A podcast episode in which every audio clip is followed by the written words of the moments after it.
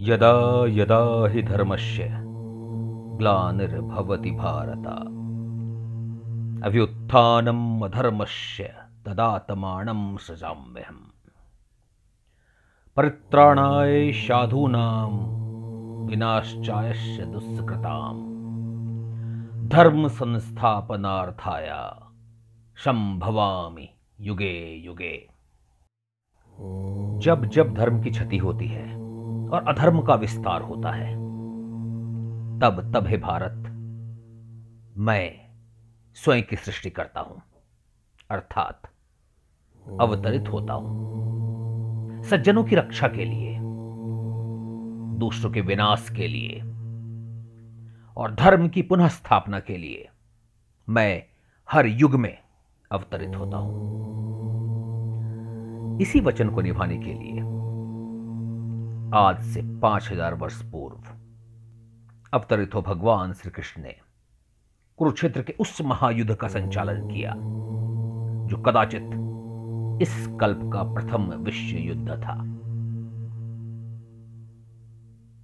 और इस युद्ध ने उस महागाथा को जन्म दिया, जो विश्व इतिहास की आज तक की सबसे बड़ी गाथा है। इस गाथा के रचयिता हैं महर्षि वेद व्यास। ऐसा कहा जाता है कि स्वयं विघ्नहर्ता श्री गणेश ने इसके प्रथम प्रतिलिपि की रचना की थी। और तब इसे नाम दिया गया था जय। इस कथा का मूल खंड आठ हज़ार श्लोकों का संकलन था। इस कथा को प्रथम बार वेद व्यास जी के शिष्य बैपण्य दास जी ने महाराज जनमैजा को सुनाया था। महाराज जनमैजा परीक्षित के पुत्र थे और परीक्षित महाभारत के नायक अर्जुन के पौत्र।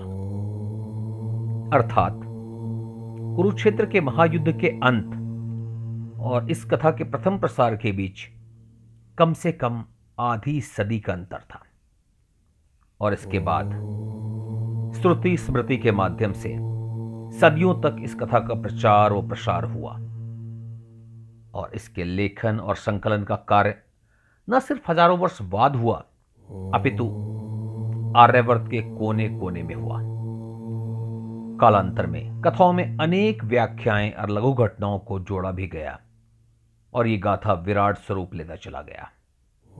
आठ हज़ार श्लोकों का मूल ग्रंथ जय कालांतर में व्यास जी द्वारा विस्तार कर चौबीस हज़ार श्लोकों के भारत में परिवर्तित हुआ। और भारत जब महाभारत के रूप में विख्यात हुआ तो उसमें चौरासी हज़ार श्लोकों का समावेश हो चुका था। जैसा मैंने पहले ही कहा, इस महागाथा के संकलन का कार्य किसी एक व्यक्ति विशेष ने नहीं किया। अपितु व्यास जी की रचना का लेखन भारत व विश्व के अनेक भूभागों और भाषाओं में हुआ। यदि 19वीं सदी की बात करें तो संस्कृत, देवनागरी, नेपाली, मैथिली, बंगाली, तमिल, मलयालम, अरबी, फारसी, उर्दू इत्यादि भाषाओं को मिलाकर एक हज़ार से भी अधिक पांडुलिपि उपलब्ध थे। इनमें मूल कथा तो एक सी ही थी, जो पाँच हज़ार वर्ष पूर्व घटी घटनाओं की सत्यता की प्रमाण रही। पर अनेक लघु प्रसंग में भिन्नता भी मिलती है, जो श्रुति स्मृति परंपरा में प्राकृतिक ही है। पर फिर भी वे इस महागाथा पर आस्था रखने वालों के बीच मतभेद के कारण बन जाते हैं। और इन सभी के अलावा हम जैसे अनेक कथाकारों ने भी अपनी सृजनात्मक क्षमता का परिचय देते हुए अनेकों अनेक कथाओं को जन्म दिया। अतः अनेक प्रचलित प्रसंग ऐसे हैं जो महाभारत के मूल कथा से न सिर्फ़ भिन्न हैं वरण उनसे सर्वथा विपरीत भी।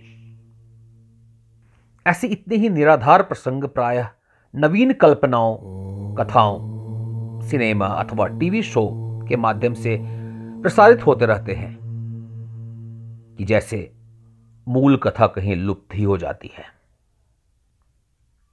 इस श्रृंखला में हम ऐसे अनेक प्रसंगों पर चर्चा करेंगे और इस महागाथा को अपने मूल स्वरूप में लाने का प्रयत्न करते हुए अनेक भ्रांतियों और मिथकों का तथ्य और तर्क संगत काटे भी प्रस्तुत करेंगे।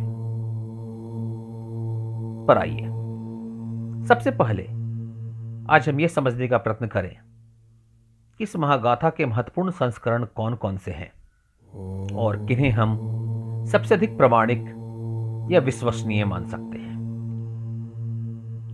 सबसे पहले, क्षेत्रीय आधार पर महाभारत को विभक्त किया जा सकता है उत्तरी और दक्षिणी संस्करण में।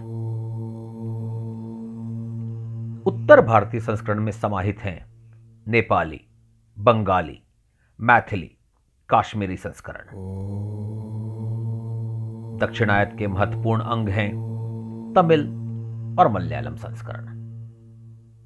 इनके संकलन का महत्वपूर्ण कार्य किया सत्रहवीं सदी के संस्कृत विद्वान श्री नीलकंठ चतुर्धर ने।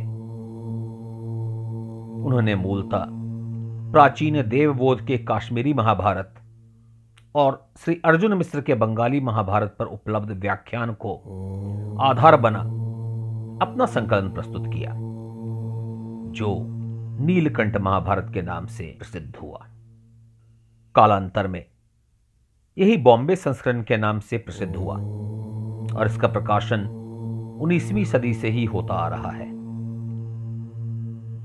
इसके अलावा अन्य महत्वपूर्ण संस्करण हैं कलकत्ता संस्करण शारदा संस्करण और दक्षिणायत के महत्वपूर्ण संस्करण हैं मद्रास संस्करण और मलयालम संस्करण।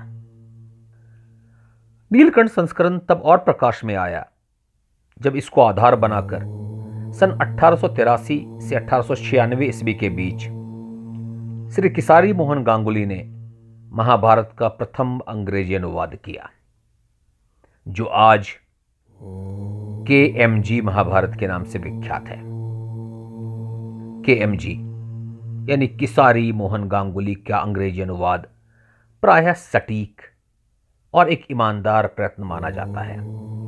इसके अलावा अनेक विद्वानों ने महाभारत के मूल कथा का सारांश अथवा लघु, परंतु मूल स्वरूप प्रस्तुत करने की कोशिश की, जिसमें अग्रगण्य है श्री राजगोपालाचार्य जी का दक्षिणायत पर आधारित कृति। उनका मूल उद्देश्य आधारहीन कथाओं का खंडन कर एक मूल कथा को प्रस्तुत करना था। यह कथा महाभारत के पूरे विस्तार को समाहित नहीं करता, पर अपनी विश्वसनीयता के लिए प्रतिष्ठित अवश्य है। अब बात करते हैं प्रामाणिकता की। इतने सारे संस्करण में अनेक प्रसंग ऐसे हैं जो एक दूसरे से मेल नहीं खाते। कई श्लोक भिन्न हैं तो कई प्रसंग ऐसे हैं जो कहीं हैं और कहीं नहीं हैं। तो फिर किसे और कैसे प्रमाणिक माना जाए? इस विषय पर शोध कार्य किया पुणे स्थित भंडारकर रिसर्च ओरिएंटल इंस्टीट्यूशन, बोरी ने। उन्होंने एक समिति बनाई, जिसने बारह पांडुलिपियों का अध्ययन किया और उनके तुलनात्मक अध्ययन से यह निष्कर्ष निकालने की कोशिश की कि उनमें से कौन प्रसंग प्रमाणिक हैं और कौन से नहीं। उन्होंने अनेक प्रसंगों को मूल कथाकांश न मानकर निकाल फेंक डाला और इस प्रकार जन्म हुआ। नवासी हज़ार श्लोकों से युक्त बोरी क्रिटिकल एडिशन का। क्या आप सोच सकते हैं कितना समय लगा? इस कार्य का श्री गणेश हुआ सन 1919 में और समापन सन 1966 में। आइए समझने की कोशिश करते हैं कि बोरी ने कैसे विचार किया प्रामाणिकता के विषय में। अनेक प्रसंग हैं जो कुछ ही संस्करण में उपलब्ध हैं और ज़्यादातर में या तो नहीं है या उनके विपरीत है। उन्हें हटा दिया गया। यह भी देखा गया कि क्या वो प्रसंग उस संदर्भ और व्यक्ति के चरित्र से मेल खाते हैं या नहीं। यह भी ध्यान दिया गया कि उस प्रसंग की चर्चा कहीं अन्य वर्णित है या नहीं। आप कोई घटना को किसी एक जगह पर अपनी कल्पना शक्ति से जोड़ सकते हैं, परंतु अगर उसका काट उपलब्ध है तो सच्चाई पकड़ी जाएगी। और बोरी ने भी सभी प्रसंगों पर विचार विमर्श कर या तो उसे समाहित किया या फिर खारिज किया। यही कारण है कि बोरी को सटीक और भरोसेमंद गिना जाता है। पर उन्होंने ऐसे भी कुछ प्रसंगों को खारिज किया जो उनकी समझ से आज के वैज्ञानिक सोच पर खड़े नहीं उतर रहे। इस कारण से अनेक बार बोरी की भी आलोचना होती है। बोरी जो कि मूलतः संस्कृत में है उसका अंग्रेज़ी अनुवाद किया श्री विवेक देबरॉय ने। तो क्या बोरी अकेला, संपूर्ण और चुनौती रहित साक्ष्य है? ये सच है कि बोरी महाभारत को सटीक और विश्वसनीय माना जाता है। पर यह समझना होगा कि बोरी न तो सबसे पुरातन है और न ही अकेला। वस्तुतः ये स्वयं अनेक संस्करणों पर आधारित है और अनेक स्थानों पर अपने मूल आधार से भिन्न भी है। अनेक संदर्भों में इसने वर्णन को प्रायः गौण कर दिया है। ऐसे में अन्य संस्करण को देखने की भी आवश्यकता पड़ती है। इस संदर्भ में मैं आपको सलाह दूँगा गीता प्रेस द्वारा प्रकाशित छह खंडों में विभक्त महाभारत को पढ़ने का। ये नीलकंठ के प्राचीन व्याख्या के साथ बोरी के निर्णयों को भी समाहित करता है। आइए, अब समझते हैं कि किन कथाओं को सत्य का आधार नहीं बना सकते हैं। सुप्रसिद्ध धारावाहिक, सिनेमा, या उपन्यास को मूल अथवा प्रमाणिक मानना एक भारी भूल होगी। उनमें तथ्यों के साथ काफ़ी छेड़छाड़ की गई है। और भविष्य में हम इस विषय पर चर्चा करते रहेंगे क्योंकि हम में से अधिकतर लोगों के लिए वही सत्य के मापक रहे हैं। अगर आप मूल कथा को संक्षिप्त में जानना चाहते हैं तो अवश्य पढ़ें। श्री राजगोपालाचारी जी द्वारा रचित संक्षिप्त महाभारत। इसे मूल कथा के साथ छेड़छाड़ नहीं किया गया है। यदि आप विस्तार में पढ़ना चाहते हैं तो नीलकंठ या उस पर अंग्रेज़ी भाषा में आधारित किसारी मोहन गांगुली की अनुवाद को पढ़ सकते हैं। जो कि इंटरनेट पर उपलब्ध है और उसका पता हमारे विवरण में मौजूद है। अगर आप क्रिटिकल एडिशन पढ़ना चाहते हैं तो मूल संस्कृत कृति भी इंटरनेट पर उपलब्ध है और उसका भी पता हमारे विवरण में आपको मिल जाएगा। यदि आप बोरिक के अंग्रेज़ी अनुवाद को पढ़ना चाहते हैं तो उसकी रचना विवेक देवरॉय ने की है और आप उसे पढ़ सकते हैं। यद्यपि ये इंटरनेट पे मुफ़्त में उपलब्ध नहीं है, इसे अमेजन से खरीदा जा सकता है और उसका भी लिंक हमारे विवरण में आपको मिल जाएगा। इसके अलावा, संस्कृत हिंदी के लिए, आप गीता प्रेस के छह खंडों में विभक्त संस्करण को भी पढ़ सकते हैं।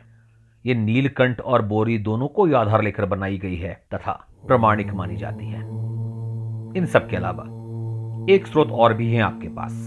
आपने सही समझा। आपका ये चैनल, जहाँ हम समय समय पर महाभारत के प्रसंग की चर्चा करते रहेंगे और उनके प्रामाणिकता के बारे में भी आपको अवगत कराते रहेंगे। इसके साथ ही मैं अनेक निराधार कथाओं का मर्दन भी करूँगा। यदि आप किसी विशेष प्रसंग के बारे में जानकारी चाहते हैं तो मुझे लिखकर बतलाएँ और मैं उस पर विश्वसनीय स्रोत के साथ आपको जानकारी उपलब्ध कराऊँगा। तो कथाकार की श्रृंखला में आपका स्वागत है, जिसमें हम चर्चा करेंगे विश्व के सबसे बड़ी महागाथा पर। आप मेरे हिंदी या अंग्रेज़ी चैनल पर इसे सुन सकते हैं और यदि आपको स्टोरियन पर कथा पसंद आ रही है तो मेरे उपन्यास द गॉड को अवश्य पढ़ें, जो कि महाभारत पर आधारित है। धन्यवाद।